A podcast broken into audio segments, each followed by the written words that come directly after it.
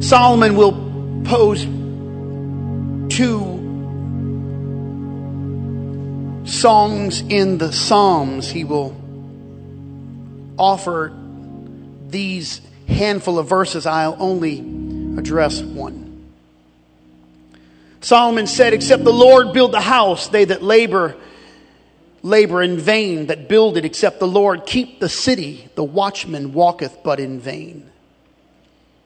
If we put this day into context, then let it be known that the Lord is the great builder and he is the great keeper. While I quote the verse, it's not always easily transferable because Solomon saw it a little clearer. He saw his work of his own hands, the building of the kingdom layered with all of its wealth and wonder. He built what would have been considered the most modern of cities, roadways and venues and houses and shipyards. But in the end, Solomon realized that none of it really mattered unless the Lord was the center of that city. Isaiah, the prophet, will rewrite those exact words in his self titled book, and then Paul, the apostle will repeat them to the church in Rome. You see, there was a remnant left, and God used as many of them to rebuild the broken down walls of Jerusalem. God left a remnant of the people to establish his kingdom here on earth. So, in other words, it really didn't matter how creative or labor intensive they were, only the Lord could keep what they built. Only the Lord could construct something that endured. He is by the way, the author and the finisher of our faith. He is the builder, builder and the keeper and the architect of all things. And we stand here today to recognize what the Lord has done in our city and in this place. This is the Lord's doing, and it is marvelous in our eyes. So to all the faithful saints who came before, we thank you for being stable, true, and consistent through times of plenty and times of want, there was a remnant of the saints of God that believed it to be the will of God for us to have a place of worship. When there was no light at the end of your tunnel, you sought for God's grace and mercy, and it was the Lord that kept the house through you. To all those who gave offerings and prayers, who were committed, those names are not known, their lives are not all remembered, but we say thank you nonetheless. We say thank you to the apostolic faith believers. Though you may not have been a part of this church or invested in the church earlier than now, you are still holding down the faith wherever you were, believing that God would raise up something like this. For those who were here and loved New Life Tabernacle in those early years, we thank them for that. They were here in 1965. We only have one founding member left, Sister Mary Fell, who will turn 101 years old October the 15th.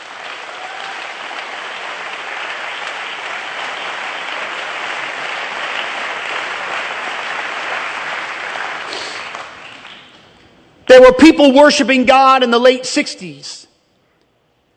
They were worshiping the Lord and giving in the 70s, all through the 80s and 90s.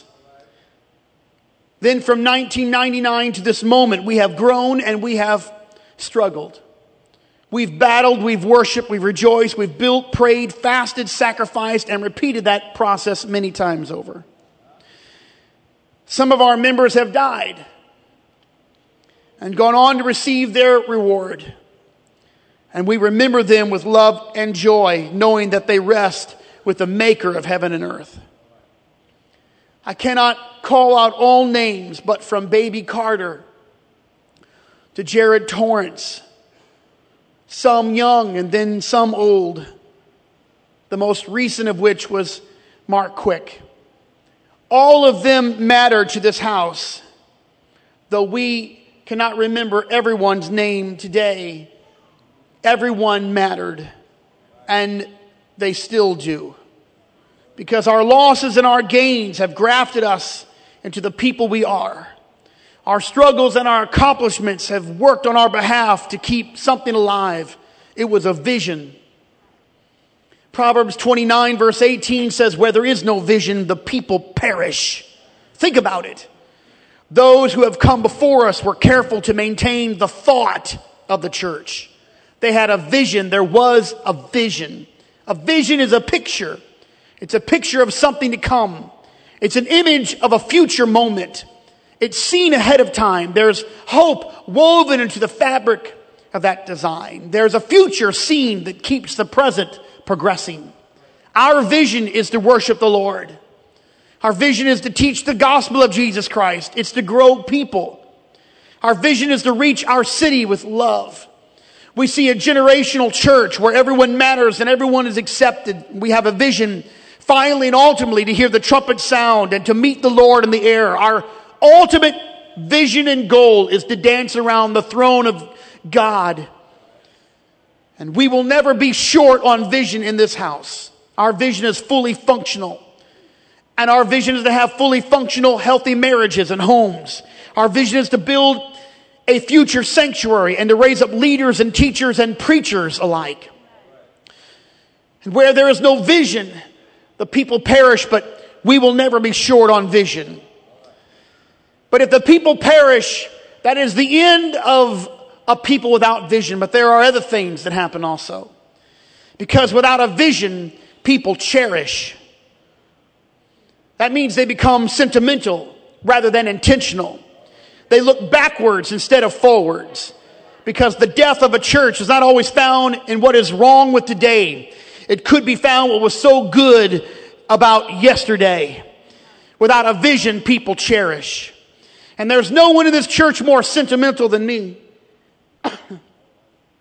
I cry when old songs come on the radio. when I smell cologne that my wife never really wore, but I liked. a niece, a niece.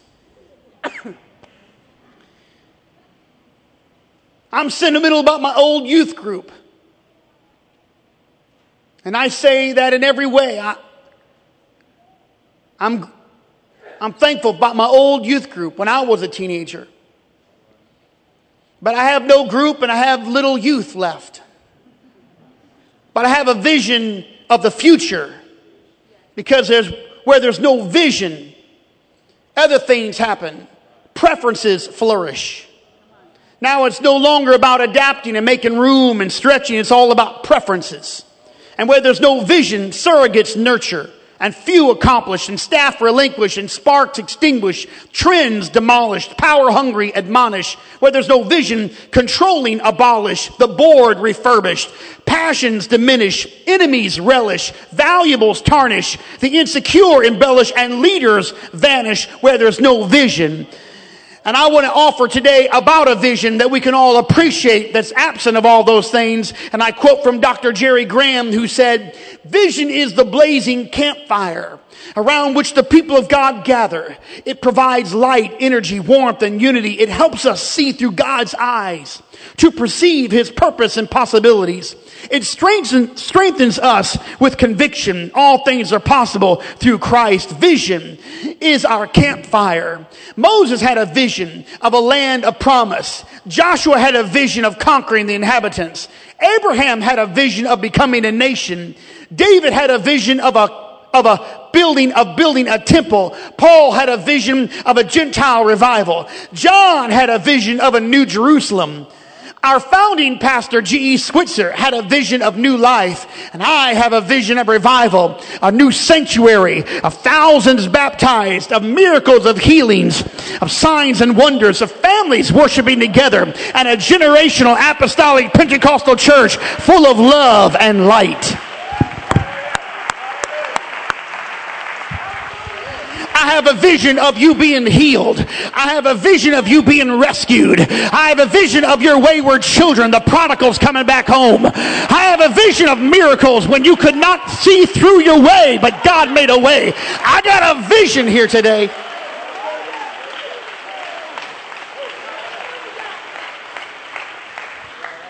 Many years ago, at that time, the president and CEO of the Disney Corporation, Michael Eisner, was standing in one of the offices overlooking the Magic Kingdom.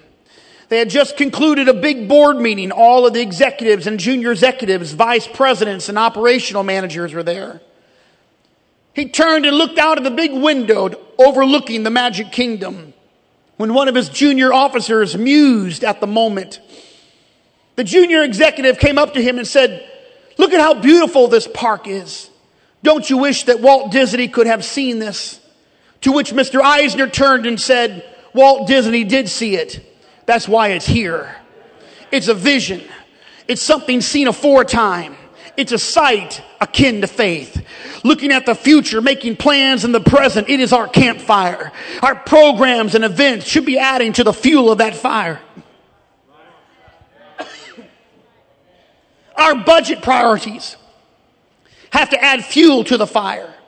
Our worship services, compassion ministries, our food pantry, our youth groups, Bible studies, prayer meetings, ladies ministries, and more all have to add fuel to that fire. Every sermon, song, and testimony is for the benefit of the divine purpose that is seen through the vision. So we talk about it, and we know it, and we live it, and we love it. And the greatest way to honor the memory of our loved ones past is to recite the vision and keep the campfire burning. And the best way to secure the future is rehearse the vision, to propel it, to love it, to talk about it, to build our lives, and to embrace it. I have a word for all the single mothers and single fathers and young mothers and fathers. Don't pass up this moment. Your children need this church. Don't slack in a time. Don't doubt. Don't, don't, don't go through a dumb midlife crisis where you decide you're not going to be at church and you're not going to love the Lord. There's a future that needs it. Your children need it. Your babies need it.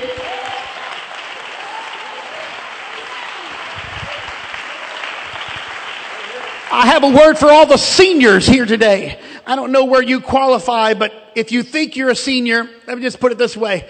If you got a card in the mail that said AARP, somebody else thinks you're a senior. So if you got any information in the mail like that, let me tell you this. It's too late to turn back now. It's too late to quit now. Heaven is right around the corner and the church needs your stability, your love, your passion.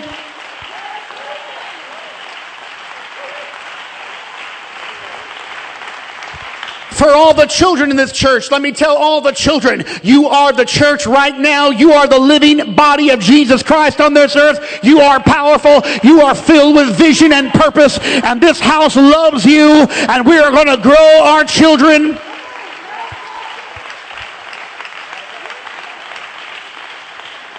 Right. Amen. I have a vision of a future sanctuary. It's hard for people to think about a larger building than this, but look around. Wouldn't it be nice to have a seat in between you and your friend? You wouldn't have had to pass so many mints down the pew earlier today.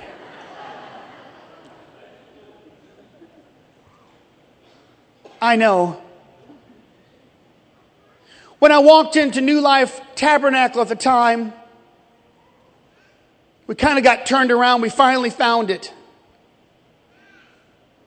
Church service had just started, and I walked up to the platform. Janet Jenkins was playing the keyboard behind me. We preached for the first time. I remember the two sermons that I preached because I only had seven. That's true. So I picked my favorite two that I knew well and Tammy did too. We had a few chandeliers in the church. The main one to the right side toward the platform did not work. They couldn't turn on the side lights, which meant Sister Fell and Sister Reitzel could never read their Bibles.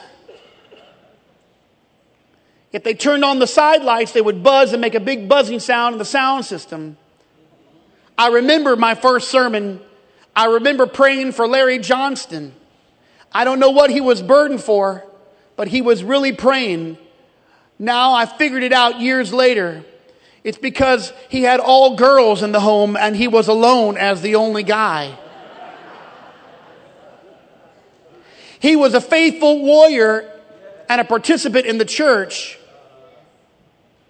And he had nothing else but just himself and his 50 pairs of shoes. And he welcomed me. We went out to one of the local restaurants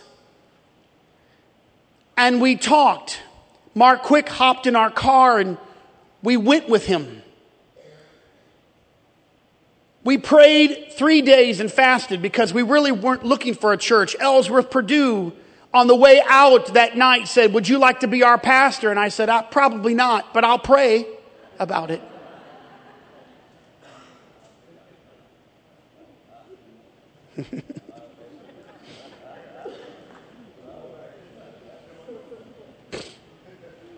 Brother Mooney called me and said, Look, I don't know if you're going to take this church or not, but there are some problems. I just want to prepare you. You're going to hear a lot about a Kubota tractor. Just let it go. yes, trouble. We called John Moore on that Wednesday and said, Brother John, we feel like this could be the will of God. And he said, That's great. We're going to vote on you on Sunday.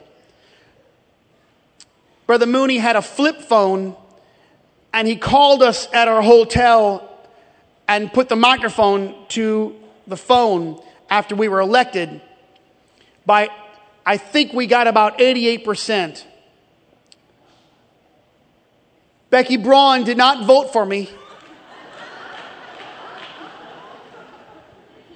She later apologized and said, if we had to do it over, I would vote for you. And I said, it's too late. too late, baby, now it's too late. Though we really did try to make it. Get out. she loves me and a faithful member of our church. I'll take her vote now, which means I got somewhere over the 90% because there's not very many people voting. I remember preaching in that church. In fact, the first time I came back, I looked over. In fact, even it might have been the first time I was there. I looked over at the building. It was called Out of Sonora. And I said to Mark, I said, Brother Mark, we need to get that building. He said, Yes. I said, What about that house over there? He said, Well, Mr. Christopher owns it. Every church that's been here tried to buy it. I said, Well, we're gonna we're gonna buy it from him. We're gonna get that, we're gonna get that house next door. And we're gonna buy that, we're gonna buy that, that building. He said, Well, Max Gibson owns that building. I said, Well, that's great. Let me just go find who, who is that guy. He said, Well, just, I don't know. Just go look him up. He knew who he was. I went to his office and sat down with him. He had a plaid shirt on and blue jeans. And I said, I'm the preacher. I'm the new pastor. We need your building. I got to buy it. He said, Well, let me give you three reasons why I don't want to sell it. He gave me all of his reasons, and I told him stories. He started to laugh. He kicked his feet up on top of his desk. Uh huh. I didn't know who he was. Little did I know that he could have given it to us, and he really did. And he helped us with that, that building, with another house, and with this property that we're on right now. He's the one who called and said, Hey, Jeffrey, I got something for you. That piece of property, if you want it, I'll make sure you get it. And we got it. And the house next door that wouldn't, that wouldn't sell, I asked Mr. Christopher. All of our guys mowed his lawn. We picked up his limbs and his trees. And he told me many times, I'm only going to sell it to somebody in the family. I would go to his house and sit down. His wife would bring me things to eat and we would look through the, we would look through all of the archives of the family and one by one we were looking through these books. And, and one day while I was looking through the books, I put my finger on a picture and somebody in the family had the last name of Harpole. And I said, Mr. Christopher, I'm in the family.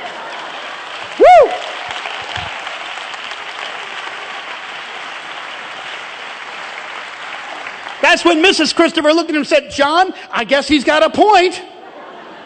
And when she passed away, he didn't know what to do with it. And we bought that building and God was good. And we didn't have, listen, we didn't have enough money. We had a window problem. We had ladybug farms growing in the window. That's right. And Brother Mac put in all the brand new windows in the church. We bought them for $200 a piece and he spent several weeks putting in the brand new windows of our church so the ladybugs wouldn't come in. And I remember preaching in that sanctuary when we only had eight people in on my Sunday morning service, eight adults because everyone else was working with the children.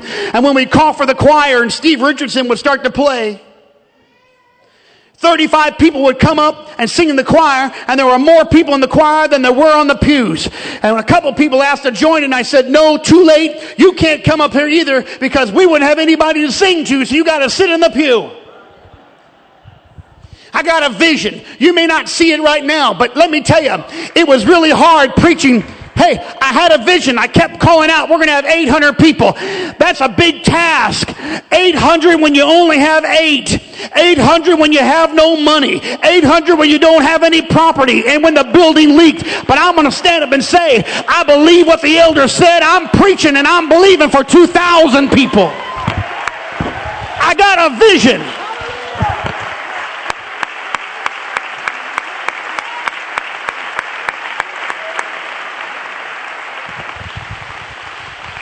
I got a vision to get all the up and outers and all the down and outers. I got a vision to get all the people that are struggling and everybody think that you're good. I got a vision for every denomination, every creed, and every color, and every status of level high or low. I got a vision for the executives and the doctors and the attorneys and the judges and the drug addicts and the prostitutes and everybody else because everybody needs Jesus.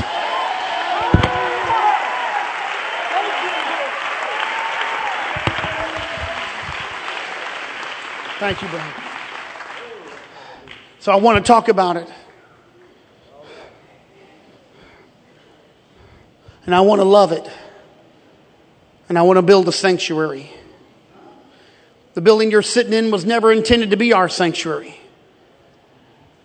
We just didn't want to get in over our head, but we did anyway. The bank gave us the approval for the loan, but they got ahead of themselves and the appraiser at the time came back to appraise the building that was not yet built. And he said,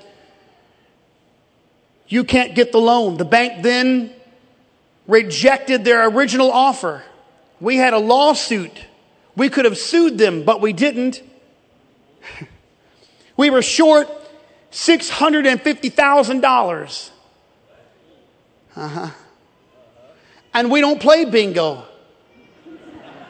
unfortunately. that helped. Uh-huh. And I was sweating bullets every night. Because all I could hear is the voice of the enemy. You've misled the people. This is never going to happen. You're going to be halfway done and not have enough money to fulfill it. But God did it. He did it. We got a second loan and we finished the building. And we didn't just pay off our mortgage. We remodeled the whole North Campus and we asphalted the entire campus. We remodeled buildings and bought houses. We built four brand new, beautiful studio apartments that missionaries stay in all the time, and some people who are traveling stay in all the time. We bought and, and tore down an old building and built the Compassion Ministries building that fed last year 50,000 meals. We gave away 110,000 loaves of bread two years ago. That's right. We didn't just pay off a building. We put in more asphalt and, and built more things and bought more supplies and did more ministry. And we, and we bought two brand new beautiful buses and we wrapped them with beautiful advertisement wraps and God did a great thing. And I'm excited today to stand before you and say that God completed what he started. He is the author. He is the finisher. It's the vision of the Lord. It's not about men, but it is about God and God did it and it is marvelous in our eyes.